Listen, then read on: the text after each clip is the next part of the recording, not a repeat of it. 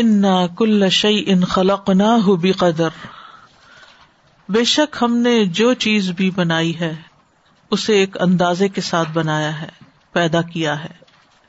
سورت الفرقان میں بھی آتا ہے وہ خلا کا کل شعی ان فقدر تقدیرا اور اس نے ہی ہر چیز کو پیدا کیا، پھر اس کا اندازہ مقرر کیا۔ جیسے سورت العلی میں آتا ہے اللہ خلق فسوا ولدی قطر فہدا، کہ وہ جس نے پیدا کیا، پھر درست بنایا، اور وہ جس نے اندازہ ٹھہرایا، پھر ہدایت دی۔ یعنی ہر چیز کو پیدا بھی کیا، اور ہر چیز کو اندازے سے پیدا کیا، اور پھر اس کو اس کے کرنے کا کام بھی سکھا دیا۔ جیسا کہ ہم جانتے ہیں کہ تقدیر کے کچھ ارکان ہیں، جن میں سے ایک یہ ہے کہ ہر چیز اللہ کی پیدا کی ہوئی، خلق اللہ کی ہے۔ چاہے آسمانوں میں ہے کوئی چیز یا زمین میں ہے۔ اور صرف اکیلے اللہ نے پیدا کیا ہے۔ اس میں اس کا کوئی بھی شریک نہیں۔ دوسری چیز یہ ہے کہ جو کچھ اس نے پیدا کیا وہ سب اس کے علم میں بھی ہے۔ ایک ذرے سے چھوٹی چیز بھی اس کے علم میں ہے اور بڑی سے بڑی چیز بھی اس کے علم میں ہے۔ جاندار، بے جان، سب کے سب۔ پھر تیسری چیز یہ جو چیز بھی اس نے پیدا کی ہے، ان سب کو اس نے لکھ بھی رکھا ہے۔ سب کی انوینٹری بھی ہے۔ ہر چیز لکھی ہوئی ہے۔ اور پھر ان ساری چیزوں میں جو تصرفات ہوتے ہیں، وہ بھی اس کی مرضی سے ہوتے ہیں۔ تو اصل چیز اللہ سبحان تعالی ہی ہے، جس نے سب چیزوں کو پیدا کیا اور پھر ان کی تقدیر بنائی اور اس تقدیر کو لکھ دیا۔ اور یہ جو کہا گیا نا، کل شعین خلق نہ ہو بے قدر تو قدر کے یہاں دو معنی کیے گئے ہیں۔ نمبر ایک، مقرر اندازے کے ساتھ پیدا کیا۔ یعنی جتنا ہم نے ارادہ کیا تھا، نہ اس سے زیادہ اور نہ اس میں کمی۔ نمبر دو، تقدیر کے ساتھ قزا و قدر کے ساتھ پیدا کیا۔ تو اللہ سبحان و تعالی کا ہر کام مقرر اندازے سے ہوتا ہے اور بہترین طریقے سے ہوتا ہے۔ سورت المرسلات میں آتا ہے، الم نخلق کم مما ام مہین فجا اللہ فی قرار ام مکین الا قدر ام معلوم فقدر نہ فن عمل قادرون کیا ہم نے تمہیں حقیر پانی سے پیدا نہیں کیا؟ پھر اسے ایک محفوظ جگہ میں ٹہرائے رکھا، ایک معین وقت تک۔ پھر ہم نے اندازہ مقرر کیا، تو کتنا اچھا ہم اندازہ مقرر کرنے والے ہیں۔ کیا ہی اچھا اندازہ کرنے والے یعنی ہر چیز اندازے سے ہے اور پھر وہ اندازہ بہت بہترین ہے۔ پھر اسی طرح اللہ سبحان تعالیٰ دن اور رات کا اندازہ کرنے والا ہے۔ و اللہ یقدر نہار اور اللہ تعالیٰ رات اور دن کا اندازہ رکھتا ہے۔ اندازے سے پانی برسانے والا ہے۔ یعنی بارش بھی ایک اندازے سے آتی ہے۔ ولدی نزل من السماء اما ام بقدر۔ صورت زخرف میں آتا ہے۔ اور پھر یہ کہ جتنا پانی داخل ہوتا ہے اور جتنا اس سے نکلتا ہے، وہ جو چاہتا ہے، کرتا ہے۔ پھر اسی طرح موت کا وقت مقرر کرنے والا ہے۔ نہ نقدر نہ بئی نہ کم وما نہ مسبوقین ہم نے تمہارے درمیان موت کا وقت مقرر کیا اور ہم ہرگز آجز نہیں ہیں۔ عبد اللہ رضی اللہ عنہ کہتے ہیں کہ نبی صلی اللہ علیہ وسلم نے چار کونوں والا خط کھینچا یعنی ایک اسکوئر بنایا۔ پھر اس کے درمیان ایک خط کھینچا، لکیر ڈالی، جو اس اسکوئر سے مربع سے باہر نکل رہی تھی۔ پھر اس کے بعد آپ نے درمیانی اندرونی خط کے دائیں اور بائیں جانب چھوٹے چھوٹے خط کھینچے۔ اور فرمایا، یہ انسان ہے اور یہ اس کی موت ہے جو اسے گھیرے ہوئے ہے۔ اور جو بیچ کا خط باہر نکلے ہوئے، وہ اس کی امید ہے۔ اور یہ جو چھوٹے چھوٹے خطوط ہیں، یہ اس کی مشکلات ہیں۔ جب انسان ایک مشکل سے بچ کے نکلتا ہے تو دوسری پھنس جاتا ہے، اور دوسری سے نکلتا ہے تو تیسری میں پھنس جاتا ہے۔ اور یہی ہوتا ہے۔ ہم سب کا ایکسپیرئنس ہے۔ یعنی انسان، اس کی خواہشات اور اس کے راہ میں آنے والی مشکلات اور اسی طرح زندگی کا ختم ہو جانا۔ پھر اسی طرح بندوں کی آزمائشوں کی بھی ایک مقدار مقرر ہے۔ اس سے بڑھ کر لا یکلف اللہ نفسن اللہ وسا اس سے بڑھ کر اللہ تعالیٰ کسی پر بوجھ نہیں ڈالتا۔ جیسے ہم ایک روزہ رکھتے ہیں نا، تو روزہ ایک بھوک، پیاس، ایک صبر، ایک انتظار کا نام ہوتا ہے کہ کب کھلے گا۔ لیکن اس کا بھی کیا ہوتا ہے کہ جب اذان ہوتی ہے مغرب کی، تو روزہ بھی کھل جاتا ہے۔ تو وہ ایک آزمائش ختم ہو جاتی۔ تو آزمائش کی انٹینسٹی کتنی ہوگی؟ طوالت کتنی ہوگی؟ اور ختم کب ہوگا؟ یہ سب اس کے علم میں ہے۔ کائنات میں جتنی بھی چیزیں ہیں یعنی انسان ہے اور انسان کے بعد جتنی بھی چیزیں ہیں وہ سب چیزیں بھی تقدیر کے ساتھ ہیں۔ چاہے بادلوں کا آنا ہے، چاہے برف کا برسنا ہے، چاہے بارش کا برسنا ہے، چاہے ریت کا اڑنا ہے، آندھیوں کا آنا ہے، سمندر کا پانی ہے، ساری کی ساری چیزیں۔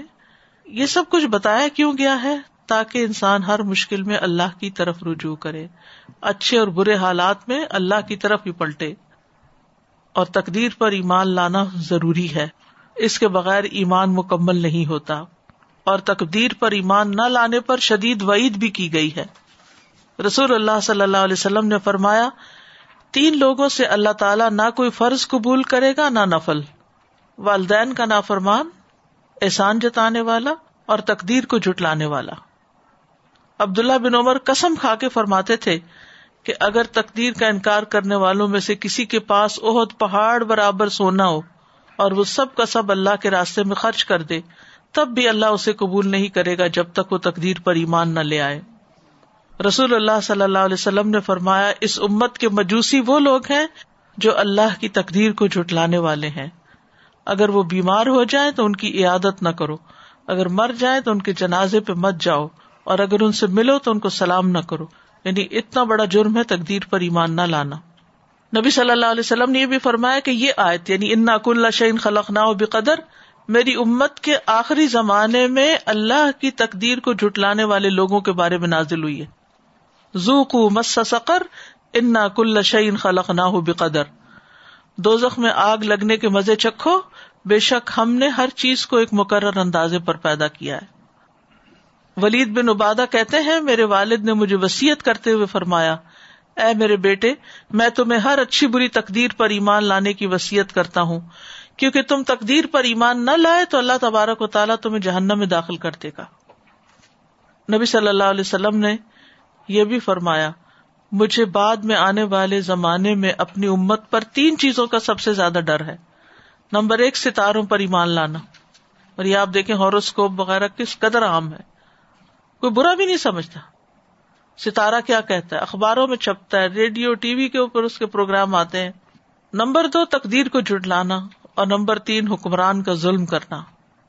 تو اس لیے تقدیر پر ایمان لانا جو ہے، یہ بہت ہی ضروری ہے اور ہر چیز کی تقدیر اللہ نے ہی مقرر کی ہے۔ اس پہ تفصیل ہم فک القلوب میں بھی پڑھ چکے ہیں، کافی کتاب القدر میں، بخاری میں بھی پڑھا ہے۔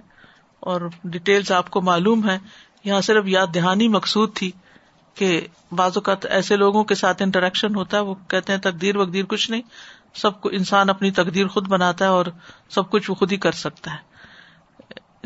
انسان کے پاس اختیار ضرور ہے کام کرنے کا لیکن وہ اپنا اختیار صرف اس حد تک استعمال کر سکتا ہے جب تک اللہ کی اجازت ہو جہاں تک اللہ کا عزن ہو اس کے بعد نہیں۔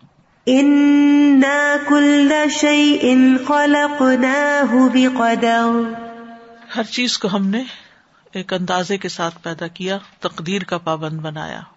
اور یہ سب کچھ کرنا اللہ کے لیے بہت آسان تھا۔ اسی لیے فرمایا، وما امرنا اللہ واحد کلم ہم بل بسر اور ہمارا حکم تو صرف ایک بار ہوتا ہے۔ ایسے ہی کلم ہم بل بسر جیسے آنکھ کی جھپک ہو۔ یعنی ہم جس چیز کا ارادہ کرتے ہیں، اس کے بارے میں صرف ایک بار فیصلہ کرتے ہیں، ایک بار حکم دیتے ہیں۔ تو وہ چیز ہمارے حکم سے اتنی تیزی کے ساتھ وجود میں آ جاتی ہے جیسے آگ چھپکتی ہے۔ آگ جھپکنے میں کتنی دیر لگتی ہے؟ تو کوئی تاخیر نہیں ہوتی۔ تو اسی طرح اللہ تعالی کا حکم واقع ہو جاتا ہے لمحے کی لمحے میں، آن کی آن میں۔ اور اس کا بہت دفعہ ایکسپیرئنس بھی کرتے ہیں کہ آپ دیکھیے کہ جیسے زلزلہ آتا ہے، تو بعض اوقات چند سیکنڈس کے لیے آتا ہے۔ اور بعض اوقات صرف ایک جھٹکا ہوتا ہے اونلی ون بڑی بڑی عمارتیں گر جاتی ہیں۔ دور دور تک تباہیاں پھر جاتی ہیں۔ ایک آن اور ایک حکم سے زمین پھٹ جاتی اور آبادیاں غرق ہو جاتی ہیں۔ بہت سے بامز اور بہت سے لوگ مل کر بھی کسی جگہ کی ایسی تباہی کرنا چاہیں، کر نہیں سکتے جو صرف اللہ کے ایک حکم سے ہو جاتا ہے۔ اور قیامت کے دن بھی ساری مخلوق اللہ تعالی کے ایک ہی کلمے کے ساتھ جمع ہو جائے گی، اکٹھے ہو جائیں گے۔ یعنی جو قبروں میں دفن ہے اور جو کیڑے مکوڑے اور اشرات اور جانور، سب کو جمع کر لیا جائے گا۔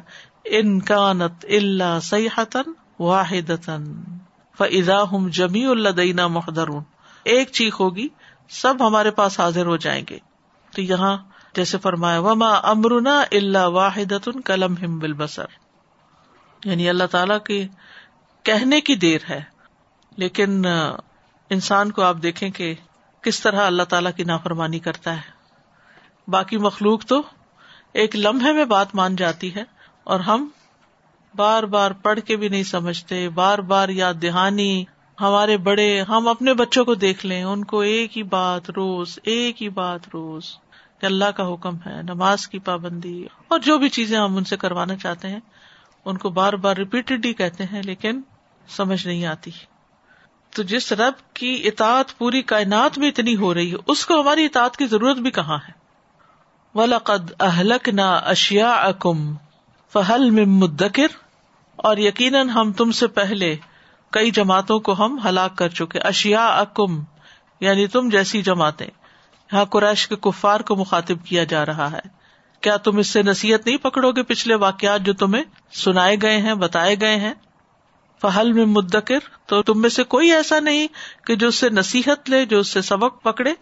یعنی گزشتہ قوموں میں، امتوں میں سے جن لوگوں نے ویسے ہی عمل کیے جیسے تم نے کیے یعنی جس طرح انہوں نے اپنے رسولوں کی تقزیب کی، ایسے ہی تم نے بھی کی، تو دیکھو ان کا انجام کیا ہوا۔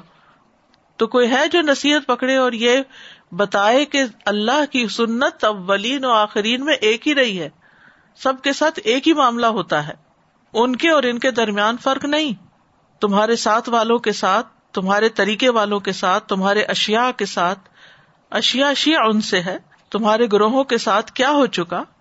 وکل شعی انفا الف زبر اور ہر چیز جسے وہ کرتے ہیں، وہ صحیفوں میں لکھی ہوئی ہے۔ یعنی کوئی بھی جو نیکی اور بدی کا فیل سر انجام دیتے ہیں، وہ ان کے صحیفہ تقدیر میں لکھا ہوا۔ زبر سے مراد دو چیزیں ہیں۔ ایک تو تقدیر جب زمین و آسمان کی تخلیق سے پچاس ہزار سال پہلے اللہ نے قلم بنایا اور اسے کہا، لکھو، اس نے کہا، کیا لکھو؟ ورنہ قیامت تک جو کچھ ہونے والا سب لکھ دو۔ تو وہ اللہ کا علم تھا جو لکھا ہوا ہے۔ تقدیر ازلی جس کو کہتے ہیں۔ وہ کل شعی ان فلو زبر یعنی جو سابقہ امتوں نے کیا، یا آنے والی قومیں کریں گی، یا تم لوگ کر رہے ہو، سب کچھ لکھا ہوا ہے۔ یعنی انسان کا ہر کام لکھا ہوا ہے۔ اور دوسرا مانا کیا ہے؟ کہ جو اعمال ہم کر رہے ہیں اپنے اختیار سے۔ ایک تو ہے نا کہ اللہ کا علم لکھا ہوا ہے۔ اس کے علم کی روح سے، لیکن اس پر جزا سزا مرتب نہیں ہوتی۔ اللہ کو پہلے سے ہی پتا ہے کون تابے دار ہے اور کون نافرمان ہے۔ لیکن اس بنا پر وہ کسی کو سزا نہیں دیتا۔ لیکن وہی کام جب بندہ کرتا ہے تو پھر امال نامے میں دوبارہ لکھا جاتا ہے۔ فرشتے دوبارہ لکھتے ہیں۔ اور اس کی بنا پر جزا و سزا جو ہے وہ مرتب ہوگی۔ تو کہنے کا مطلب یہ کہ تم یہ مت سمجھو کہ کوئی چیز ضائع ہو جائے گی۔ نہیں۔ وہ الکتاب فطر المجرمین مشفقین ممافی و یقول یا وئی لتنا ما لحاظ الکتابی لا يغادر صغيرة ولا كبيرة الا احصاها ووجدوا ما عملوا حاضرا ولا يظلم ربك احدا یہ صورت القحف کی آیت ہے، اور کتاب رکھی جائے گی یعنی بک آف ڈیڈس تو مجرموں کو تم دیکھو گے کہ اس سے ڈرنے والے ہوں گے۔ اس سے جو اس کے اندر ہوگا، لکھا ہوا۔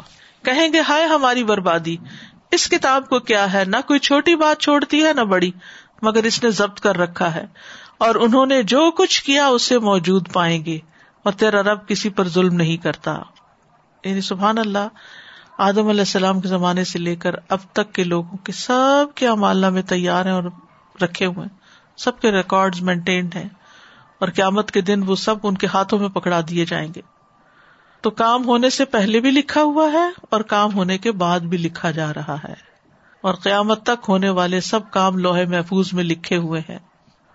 علم تعلم اللہ ما فی السماء والارض۔ ان نظالی کفی کتاب، ان نظالی کا اللہ یسیر۔ آسمان و زمین میں جو کچھ ہے اس کو اللہ جانتا ہے اور یہ کتاب میں لکھا ہوا اور یہ اللہ پہ بہت آسان ہے۔ اور پھر کرامن کاتبین جو کچھ لکھ رہے ہیں۔ وہ ان علیہ کم لحافظین کرامن کاتبین اور اللہ تعالیٰ خود بھی گواہ ہے ہمارے اعمال پر۔ میں ان کلو نفس لما علیہ حافظ۔ پھر اسی طرح ایک اور جگہ پر آتا بلا و رسول لدئی یکتبون ہمارے بھیجے ہوئے ان کے پاس لکھ رہے ہیں۔ وہ نقتب ما قدم و آسا رہوں جو آگے بھیج رہے ہیں وہ بھی لکھ رہے ہیں اور جو ان کے اثرات پیچھے قیامت تک رہیں گے وہ بھی لکھ رہے ہیں۔ ہر چیز ریکارڈ میں ہے۔ اللہ اکبر۔ مائی الفظ من قول لدئی رقیب و نتید اس کی زبان سے ایک بات نہیں نکلتی، مگر یہ کہ ایک ہوشیار نگبان فرشتہ لکھ لیتا فوراً۔ تو اگر اقوال لکھے جا رہے ہیں تو امال تو پھر امال ہے وہ شعی انفا زبر تقدیر بھی لکھی ہوئی ہے اور انسان کے امال بھی لکھے ہوئے ہیں۔ وہ کل صغیر و کبیر مستطر۔ کل صغیر و کبیر ہر چھوٹی اور بڑی بات لکھی ہوئی محفوظ کی ہوئی ہے۔ یعنی ایک کانٹا بھی انسان کو جو چپتا وہ بھی لکھ لیا جاتا ہے۔ کیونکہ اس سے بھی انسان کے گناہ جھڑتے ہیں نا۔ اگر انسان اجر کی نیت سے صبر کرتا ہے، بندے کے منہ سے نکلنے والا ہر جملہ لکھ لیا جاتا ہے۔ ہمیں چھوٹے چھوٹے گناہوں کو بھی معمولی نہیں سمجھنا چاہیے۔ حقیر گناہ جو ہے ان کو بھی لکھ لیا جاتا ہے۔ نبی صلی اللہ علیہ وسلم فرما اے عائشہ، معمولی گناہوں سے اپنے آپ کو بچاؤ، کیونکہ اللہ کے ہاں ان کی بھی تفتیش ہو سکتی ہے۔ اسی طرح چھوٹی نیکیوں کو بھی معمولی نہیں سمجھنا چاہیے۔ لا تحت کرن من المعروف شیئن ولو ان تلقا اخا کا بوجہ تلق۔ چاہے کسی سے مسکرا کے ملے، اس کو بھی معمولی نہ سمجھو۔ پھر اسی طرح حلال کمائی سے ایک کھجور بھی جو صدقہ کرتا ہے، وہ اللہ تعالیٰ دائیں ہاتھ سے قبول کرتے ہیں اور اس کو بڑھاتے ہیں جیسے کوئی اپنے جانور کو پالتا ہے۔ حتیٰ کہ ایک کھجور کا صدقہ پہاڑ جتنا ہو جاتا ہے۔ تو صدقہ کرتے ہوئے خوشی سے دینا چاہیے۔ تو وہ کلو صغیر و کبیر مستطر۔ ہر چھوٹی اور بڑی چیز جو ہے اللہ کے ہاں لکھی ہوئی ہے۔ ہر عمل لکھا ہوا ہے۔ ہر چیز لوہے محفوظ میں ہے۔ انسان کو کوئی بھی مصیبت جو آتی ہے وہ بھی لکھی ہوئی ہوتی ہے۔ پہلے سے ہی اللہ کو پتا ہوتا ہے۔ تو بندے کو اس طرح صبر آ جاتا ہے۔ اس علم سے فائدہ یہ ہوتا ہے کہ انسان کو صبر آ جاتا ہے کہ یہ ہونا تھا، ہونے والی بات ہی ہو گئی۔ اور پھر اللہ سے خیر مانگے انسان۔ اللہ سے شکوا نہ کرے، اللہ سے ناراض نہ ہو، نہ شکری نہ کرے۔ کفر کے کلمات زبان سے نہ نکالے، کیونکہ اصاب میں مصیبت اللہ۔ ابھی عزن اللہ بلّہ قلبہ۔ تو اللہ کے عزن سے ہی ہر مصیبت آتی ہے اور پھر وہ اللہ کے عزن سے ہی چلی جاتی ہے۔ تو جو مصیبت نہیں آنی وہ نہیں آنی۔ تو اس کے بارے میں ہم اور فکر میں مبتلا ہونے کی ضرورت نہیں۔ اور جو آنی ہے، اس میں بھی کوئی خیر ہے۔ آفیت مانگنی چاہیے۔ لیکن اگر کوئی چیز آ جاتی ہے، تو وہ بھی انسان کی اصلاح کے لیے ہوتی۔ کڑوی دوائی کس لیے ہوتی ہے؟ علاج کے طور پر۔ کبھی سرجری کی بھی ضرورت پڑتی۔ ان المتقین فی جنات و نہر۔ بے شک متقی لوگ باغوں اور نہروں میں ہے نہر مراد یہاں انہار ہے۔ تو متقی کون ہے جو اللہ سے ڈرنے والے لوگ ہیں؟ بڑے اور چھوٹے گناہوں سے بچتے ہیں۔ وہ آخرت میں باغوں میں ہوں گے، نہروں میں ہوں گے۔ ایسے باغ جن میں پھل بھی ہوں گے اور گھر بھی ہوں گے، بہتی نہریں بھی ہوں گی، بلند و بالا محلات ہوں گے، نہایت لذیذ کھانے پینے کی چیزیں ہوں گی، خوبصورت باغات ہوں گے اور سب سے بڑھ کر اللہ کی رضا ہوگی۔ ان المتقین فی جنات و نہر۔ اور خاص طور پر جنات کا یہاں ذکر کیا گیا، ایک جنت نہیں، جنتوں کا ذکر کیا گیا۔ سورت رحمان آپ پڑھیں گے تو اس میں چار جنتوں کا ذکر ملتا ہے۔ ولی منخاف مقام ربی ہی جنتان۔ و من دون ہی ماں جنتان۔ اور پھر نہروں کا ذکر، پانی کی، شراب کی، شہد کی، دودھ کی نہریں۔ بعض نے نہر کا مانا یہاں روشنی بھی کیا ہے۔ کہ روشنیاں ہوں گی۔ پھر نعمتوں کی کثرت۔ تو دنیا کے باغوں اور دنیا کی نہروں اور وہاں کے بہت بڑا فرق ہے۔ وہاں کے حسن کا نظارہ کسی آنکھ نے دیکھا نہیں، نہ کسی کان نے سنا۔ فرشتوں نے جب جنت کا حسن اور جمال دیکھا تو بہت مروب ہو گئے۔ حدیث میں آتا ہے کہ اللہ نے جنت کی دیوار کا سونے اور چاندی کی اینٹ سے احاطہ کیا، پھر اس میں نہریں کھو دی اور اس کے درختوں کو کاشت کیا۔ بس جب فرشتوں نے اس کے حسن و جمال کی طرف دیکھا تو کہا ہے جنت، تو کتنی خوش نصیب ہے کہ تو بادشاہوں کی منزل ہے. اور پھر وہاں کے جو باغات ہیں، باغ تو ویسے ہی انسان کو اچھا لگتا ہے، لیکن وہاں کے باغات جو ہیں، ان میں بڑے بڑے درخت ہوں گے، لمبی شاخوں والے ہوں گے، گہرے سب سرنگ کے ہوں گے، اور پھر سونے کے تنے ہوں گے، درختوں کے تنے سونے کے ہوں گے، جنت میں وادیاں بھی ہوں گی۔ تو جنت کا حسن اور روشنی جو ہے وہ کسی نے دیکھی نہیں، صرف دنیا کی زندگی میں ہم جو کچھ دیکھ رہے ہیں، اس کے الفاظ سے صرف ایک تھوڑا سا امیجن کر سکتے ہیں۔ تو وہاں کی خوشبو ہو، یا اس کی روشنی ہو، یا اس کی زمین ہو، یا آسمان ہو، وہ یہاں سے بہت مختلف ہوگا۔ لیکن ان سب چیزوں سے بڑھ کر کیا ہوگا؟ فی مقعد صدق عند ملیک مقتدر۔ صدق کی مجلس میں، سچائی والی مجلس میں، عظیم بادشاہ کے پاس جو بے حد قدرت والا ہے۔ سبحان اللہ، بہت ہی خوبصورت آیت ہے۔ یہاں پر مقد بیٹھنے کی جگہ کے لیے استعمال ہوا ہے، صدق سچائی کے لیے۔ ملک ملک سے ہے اور مبالغے کے لیے فعیل کے وزن پر ہے۔ فعیل کا وزن جو ہے وہ مبالغے کا ہے۔ ویسے تو ملک بھی آتا ہے نا بادشاہ کے لیے۔ تو یہاں ملک آیا ہے۔ بہت بڑا بادشاہ۔ اور مقتدر، قادر اور قدیر بھی ہے، لیکن جب حروف کا اضافہ ہو جاتا ہے تو صفت کی شدت میں اضافہ ہو جاتا ہے۔ یعنی ہر طرح کی قدرت رکھنے والا جو بادشاہ ہے اس کے لیے۔ تو یہاں متقین کی شان بتائی جا رہی ہے کہ ان کو اللہ سبحان تعالیٰ کتنا بڑا مقام عطا کریں گے اور وہ اللہ سبحان تعالیٰ کے کتنے قریب ہوں گے۔ اور جنت میں اللہ تعالیٰ اہل جنت سے جو ملاقات کریں گے، اس کی تفصیل صحیح ترغیب و ترغیب کی ایک حدیث میں آتی ہے۔ رسول اللہ صلی اللہ علیہ وسلم نے فرمایا، میرے پاس جبریل تشریف لائے، ان کے ہاتھ میں سفید شیشہ تھا۔ جس میں ایک سیاہ نکتا تھا۔ بس میں نے کہا، اے جبریل، یہ کیا ہے؟ انہوں نے کہا کہ یہ جمعہ ہے۔ میں نے کہا کہ اس میں کالا نکتا کیا یعنی وہ سفید شیشہ جمعہ ہے اور میں نے کہا، کالا نکتا کیا ہے؟ انہوں نے کہا، یہ قیامت ہے جو جمعے کے دن واقع ہوگی اور ہمارے یہاں یہ دنوں کا سردار ہے جمعے کا دن۔ اور اسے ہم آخرت کے دن یوم المزید کے نام سے پکاریں گے۔ میں نے پوچھا کہ تم اسے یوم المزید کے نام سے کیوں پکارو گے؟ انہوں نے کہا، بے شک آپ کے رب عزا وجاللہ نے جنت میں ایک وادی بنائی ہے جو سفید مشک سے بھی زیادہ خوشبودار ہے۔ بس جب جمعہ کا دن ہوگا تو اللہ تبارک و تعالی اعلی سے اپنی کرسی پر نزول فرمائیں گے۔ پھر کرسی کے ارد گرد نور کے ممبر ہوں گے۔ نبی آئیں گے، یہاں تک کہ اس پر بیٹھ جائیں گے۔ پھر اللہ ممبروں کے ارد گرد سونے کی کرسیاں ڈالیں گے۔ صدیق اور شہدا آئیں گے، یہاں تک کہ وہ ان پہ بیٹھ جائیں گے۔ پھر عام اہل جنت آئیں گے، یہاں تک کہ وہ ٹیلوں پہ بیٹھ جائیں گے۔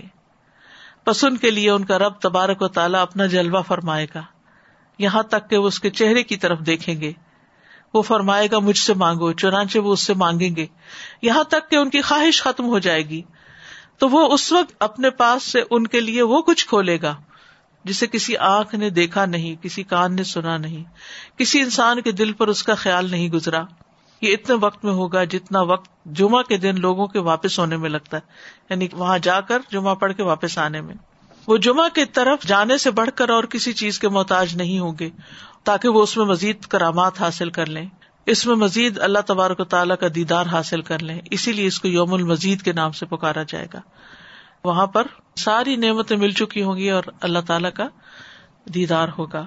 اور یہ بھی دراصل اہل ایمان کو عزت بخشنے کے لیے ہوگا۔ ایک اور روایت میں آتا ہے نا المقستون عند اللہ اللہ منابر من نور، کہ انصاف کرنے والے لوگ اللہ کے نزدیک نور کے ممبروں پر ہوں گے، ان یمین الرحمان رحمان کی دائیں جانب۔ وکلتا یدئی امین اللہ دین یا دلون فی حکم و اہلیم و ماولو یہ وہ لوگ ہوں گے جو عدل کرتے ہوں گے اپنے فیصلوں میں اپنے گھر والوں میں اور جس چیز پر وہ ذمے دار بنائے گئے۔ نو فیوریٹزم سب کے ساتھ اچھا سب کی خیر خائی اولاد میں انصاف۔ اور اسی طرح اگر فیصلہ کوئی کروانے آئے، دو لوگ کوئی جھگڑا لے کر آئے یا پراپر ججز ہوں جو کورٹس میں بیٹھتے ہیں، تو انصاف کی بات کرے یعنی کسی کی طرف داری نہ کرے چاہے وہ یعنی کتنا خطرناک انجام لانے والا ہو، لیکن اتنی بڑی عزت ان کو دی جائے اس سے یہ بھی اندازہ ہوتا ہے نا کہ اللہ تعالیٰ کو عدل کتنا پسند ہے۔ عدل کی کتنی زیادہ اہمیت ہے اور کتنا بڑا مقام ہے عدل کرنے والوں کے لیے۔ کیونکہ عدل کرنا بڑا مشکل کام ہے۔ ایک تو انسان کے اپنے نفس کی اکساٹیں ہوتی ہیں تو انسان کسی نہ کسی طرح مائل ہو جاتا ہے اور دوسرے کا آگ بھول جاتا ہے۔ اور دوسرا یہ ہے کہ بعض اوقات انصاف کی بات کرنے سے دوسرا جو مخالف فریق ہوتا ہے جس کے خلاف بات ہو رہی ہوتی ہے وہ سخت ناراض ہو جاتا ہے۔ بعض جگہوں پر تو آپ دیکھیں کہ ان کو مروا بھی دیا جاتا ہے اور دھمکیاں دی جاتی ہیں۔ لیکن یہ ہے کہ انسان لوگوں سے نہ ڈرے، عدل کی بات کرے تو قیامت کے دن اس کا اجر جو ہے وہ بہت بڑا ہے۔ تو یہ جو فی مقاد صدق نندا ملی کے مقتدر، یہاں پر جو صفت بتائی گئی ہے، وہ سچائی کی بتائی گئی ہے کہ وہ حقیقی عزت کی جگہ، سچی بیٹھنے کی جگہ یعنی حقیقی عزت کی جگہ ہے۔ تو یہ حقیقی عزت کس کو ملے گی؟ جو دنیا میں کیا کریں گے؟ اللہ کی اطاعت کرنے والے ہوں گے اور خاص طور پر سچائی اختیار کرنے والے، سچائی اختیار کرنے والے، کیونکہ سچائی کی بہت بڑی ویلو ہے۔ سب سے بڑا سچ تو اللہ پر ایمان لانا ہے اور اس کے احکامات کو ماننا ہے۔ اور پھر نیت کی سچائی کتنی بڑی بات ہے نا کہ اگر ہم زبان سے کہتے بھی نا تو جھوٹ شمار ہوتا ہے، منافقت شمار ہوتی ہے۔ اگر ہماری نیت اور دل ہی نہیں ہے، ارادہ ہی نہیں ہے۔ بعض اوقات ایسا ہوتا ہے نا کہ ہم دل سے کچھ اور چاہ رہے ہوتے اور منہ سے کچھ اور کہہ رہے ہوتے ہیں، تو اس چیز سے بھی بچنے کی ضرورت ہے۔ اور اس کا یہ مطلب نہیں کہ ہر وقت لوگوں کو ایسی باتیں سناتے رہے جس سے ان کا دل توڑ دیں وہ خاموشی اختیار کرے ہر بات ضروری نہیں ہوتی کہ انسان کرے ہی کرے۔ وما امرنا الا واحدة كلمح بالبصر۔ وَلَقَدْ أَهْلَكْنَا أَشْيَاعَكُمْ فَهَلْ مِن مُدَّكِرٍ وَكُلُّ شَيْءٍ فَعَلُوهُ فِي الزُّبُرِ وَكُلُّ صَغِيرٍ وَكَبِيرٍ مُسْتَطَرٍ إِنَّ الْمُتَّقِينَ فِي جَنَّاتٍ وَنَهَرٍ فی مقعد صدق عند ملیک مقتدر۔ جہاں مجرموں کا انجام بتایا گیا وہاں متقین کا بھی بتا دیا گیا۔ یہاں پہ آپ نے کہا کہ یہ جو اعمال ہم کر رہے ہیں یہ اپنے اختیار سے وہ بھی اللہ تعالیٰ کے پاس لکھے جا رہے ہیں۔ اور یہ کہ کام ہونے سے پہلے بھی لکھا ہوا ہے اور کام ہونے کے بعد بھی لکھا ہوا ہے۔ اس کا تھوڑا سا مجھے اللہ کو سب نالج ہے، تقدیر کیا ہے، اللہ کا علم ہے۔ اللہ کو سب پتا ہے کہ ہم میں سے کون کیا کیا کیا کیا کرے گا۔ وہ اللہ نے پہلے سے لکھ کے رکھا ہوا اس کے بعد ہم اپنے وقت پہ دنیا میں آئے۔ اور اب ہم کر رہے ہیں اپنے اختیار سے۔ اور وہی کر رہے ہیں جو اللہ کو پہلے سے پتا تھا کہ یہ یہ کریں گے۔ لیکن جو پہلے لکھا ہوا تھا نا یعنی پہلے سے اللہ کو پتا تھا کہ کون کیا کرے گا، اس کی بنا پہ اللہ سزا، جزا نہیں دے گا۔ دنیا میں انسان آ کے اپنی مرضی اور اپنی اختیار اور اپنی خواہش سے جو کرے گا، اس کے بعد اس کو جزا سزا ملے گی۔ جی السلام علیکم استاد جی۔ ایکچولی جو سورت القمر ہے، شروع سے بہت اداس کر دینے والی سورہ ہے۔ ڈفرینٹ قرآن کو بھی میں سن رہی تھی تو بڑے اتار چڑھاؤ ان کی آوازوں میں تھے۔ اور بہت لائک بار بار جیسے فقی فقانہ ابھی و نظور فضو کو مسا سقر، اور اسپیشلی آج جو آیات ہم نے پڑھی، یوم یوز خبون فنار یا وجوہ بہت زیادہ خوف دلانے والی آیات تھی۔ لیکن جب ایٹ دی اینڈ ان المتقین فی جنات و نہر اور فی مقادی صدق ان ملک مقتدر، اس نے بہت زیادہ خوش کر دیا۔ کہ اللہ تعالیٰ فرماتے ہیں نا کہ یہ دن ہے وہ کہ جس دن سچوں کو ان کی سچائی فائدہ دے گی۔ تو کسی بھی معاملے میں جیسے ابھی بھی آپ نے کہا کہ جو انصاف کرنے والے ہوں گے وہ اللہ تعالیٰ کے دائیں جانب ہوں گے۔ تو اپنی طرف سے کوشش کرنا اور پھر جیسے ہم سجدوں کی جگہوں کی بات کرتے ہیں کہ سجدوں کی جگہیں جو ہیں وہ آگ ان کو نہیں چھوئے گی۔ تو آج اس دنیا میں جو اللہ تعالیٰ کے حکموں کے آگے جھک جاتا ہے پھر اس دن ان شاء اللہ اللہ تعالیٰ ان پیشانیوں کو بچا لے گا۔ اللہ سبحانہ و تعالیٰ کا کتنا بڑا احسان ہے کہ اگر ہم یہ قرآن نہ پڑھیں تو ہمیں یہ ساری باتیں کیسے پتہ چلیں؟ یہ خوشخبریاں کیسے پتہ چلیں اور یہ ڈراوے کیسے پتہ چلیں گے؟ اسی لیے تو اس صورت میں بار بار ریپیٹ کیا گیا، ولقد سر نل قرآن ذکر فہل میں مدکر تو ذکر جو ہے یعنی کسی چیز کو اس طرح یاد کرنا کہ اس کے یاد کرنے سے فائدہ ہو اور نقصان کو دور کر سکیں ہم، نصیحت حاصل کر سکیں، عبرت حاصل کر سکیں۔ اسی لیے اس کو پڑھنا، اس کو یاد کرنا، اس میں غور و فکر کرنا اس کا مفہوم سمجھنا، اس کی کثرت سے تلاوت کرنا اور اس پر عمل کرنا، یہ بے حد ضروری ہے آخرت کے برے انجام سے بچنے کے لیے۔ تقدیر کی بات ہو رہی تھی کہ اچھا برا سب کچھ تقدیر میں لکھا ہوا ہے اور انسان کو وہی کچھ ملتا ہے جو اس کے لیے وہ جو کوشش کرتا ہے۔ لیکن سزا کبھی جیسے کوئی پریشانی یا کوئی بیماری کوئی تکلیف ہوتی ہے تو ہم فوراً اس پر تقدیر کے اوپر چلے جاتے کہ نہیں یہ ہماری تقدیر میں لکھا ہوا تھا۔ لیکن جہاں اچھا ہوتا ہے وہ فوراً ہمارا ذہن جو ہے اپنے اوپر فوراً آ جاتا ہے۔ حالانکہ وہ بھی تقدیر کا ہی ہے فیصلہ ہوتا ہے نا وہ بھی اللہ کی طرف سے ہوتا ہے۔ چھوٹی سی بات بس شیئر کرنی تھی، جیسے بھی آپ نے کہا نا کہ قرآن کو پڑھنا، سمجھنا، اس کو کتنا ضروری ہے۔ ابھی ریسنٹلی میری ایک فرینڈ تھی، وہ قرآن کی کلاس میں ہماری تھی فرینڈ تو ان کے ہسبینڈ کی ڈیتھ ہوئی۔ اور اس سے ایک دو دن پہلے ہماری ایک ریلیٹو ہے ان کی یہاں بھی ان کے ہسبینڈ کی ڈیتھ ہوئی۔ آپ یقین جانیے استاد دونوں کے ایٹیچیوڈ میں زمین آسمان کا فرق تھا۔ یہ ماشاء اللہ اتنی کام اینڈ کوائٹ اور صبر اور سارا کچھ، اور وہ بار بار یہی کہہ رہی تھی کہ it's a Quran which is keeping me this patience and all their thing اور وہ جو دوسری والی تھی وہ اس قدر ڈپریشن میں تھی کہ وہ مجھے فون پہ کہتے آئی کی ناٹ میں اتنی ڈپریشن میں تمہیں ریکگنائز بھی نہیں کر پا رہی۔ صرف اس لیے۔ تو میں سوچ رہی تھی کہ کتنا امپورٹنٹ ہے۔ پھر میں جیسے بچوں کو ساتھ سمجھا رہی تھی کہ سو امپورٹنٹ قرآن کی انڈرسٹینڈنگ